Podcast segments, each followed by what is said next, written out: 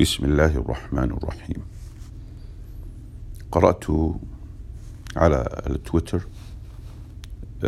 thread جميل للأستاذ محمد بن عبد الرحمن الزامل.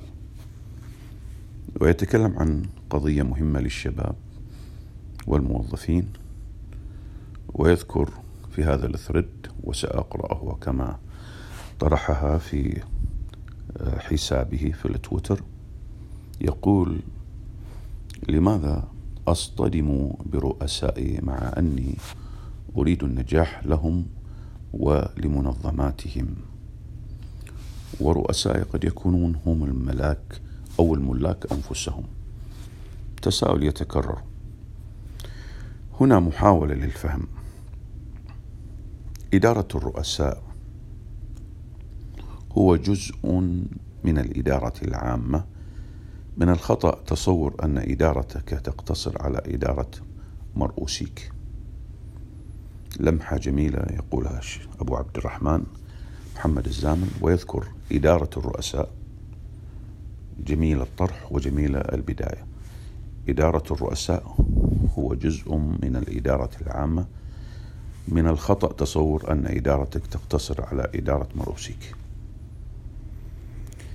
العمل الإداري هو في حقيقته تطوير. إن خلا من معنى التطوير فقد قيمته والتطوير تغيير. وإذا كان التغيير يعني للمرؤوس ضرورة التعلم والتدرب على معلومات ومهارات جديدة فالأمر بالنسبة للرئيس قد يعني فقدان السيطرة وقدرة التحكم وكل ما كان وكل ما كانت درجة الرئيس أعلى كان تخوفه وممانعته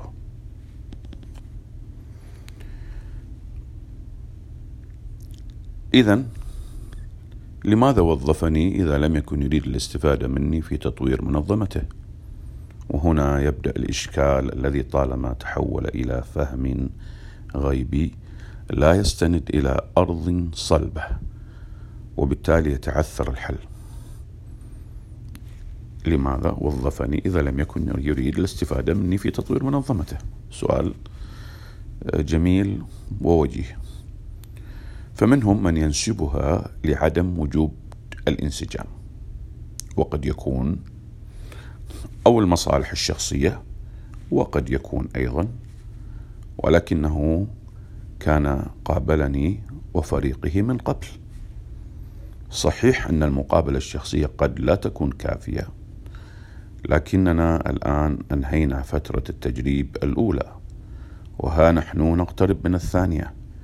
كان يمكنه أن يطلب آه، مغادرتي وشعرت أكثر من مرة وصولنا لهذه المنطقة لكنه لا يتخذ القرار بإبعادي ولكن بتقليص مساحة قراراتي. هذا توصيف مشكلة دائمة الوقوع في الشركات والمنظمات حين تشعر المنظمة بالحاجة للتغيير ولكن إدارتها العليا لا تملك أدوات التغيير فتقترح شركات التوظيف مؤهلين ومؤهلين فعلا يجعلون الإدارات العليا تحس بالاحتياج أكثر. ولكن التغيير سيعني تطبيق أدوات وأساليب لا تستوعبها الإدارة العليا وبالتالي انفصالها عن القيادة الحقيقية للمنظمة. الموظفون الجدد المؤهلون يغمرهم الحماس يتكلمون لغة إدارية جديدة تماما عن عن رؤسائهم لغة لغة رقمية مثلا بعالم ما زالت تحكمه الأوراق فتعزل هذه الأنظمة المنظمة عن الحرس القديم ويزداد خوفهم من التغيير مع تزايد الإيمان به لاكتشافهم أكثر وأكثر حجم ما يفقدون. هنا مهمة الموظف المؤهل الذكي عمليا بالتحرك في مناطق محدودة تدرك الإدارة العليا وجود مشكلات فيها. هنا مهمة الموظف المؤهل الذكي عمليا بالتحرك في مناطق محدودة تدرك الإدارة العليا وجود مشكلات فيها. فلا يدخل بقوة. أرى ما لا ترون. وإنما بلغة أن لديكم ما يشغلكم عن الغرق في التفاصيل.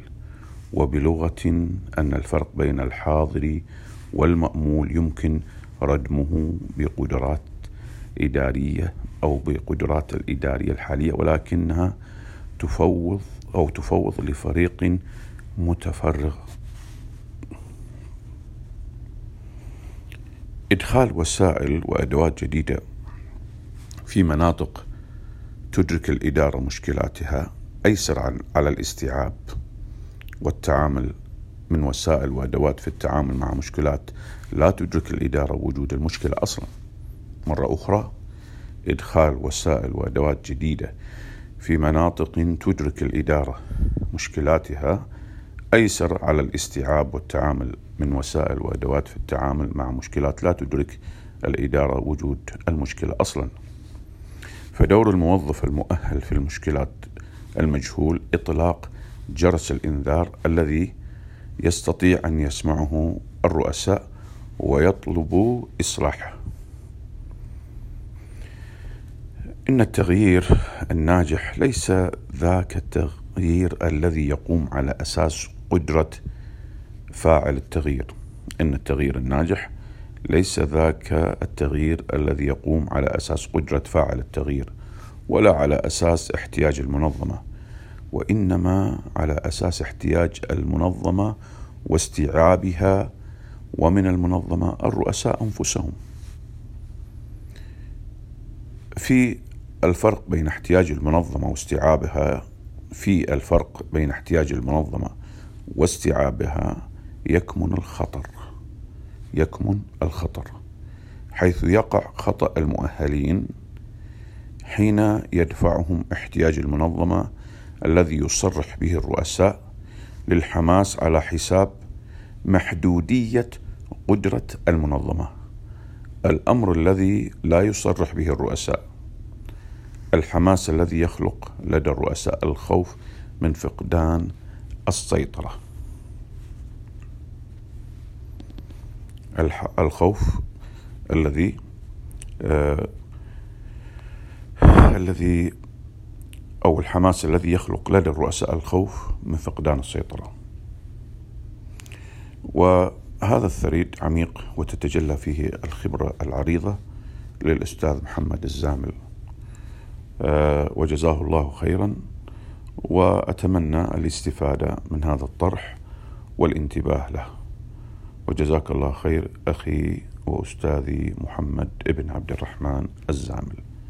ورحم الله أخاك آه، أبو يوسف نجيب الزامل. والسلام عليكم ورحمة الله وبركاته.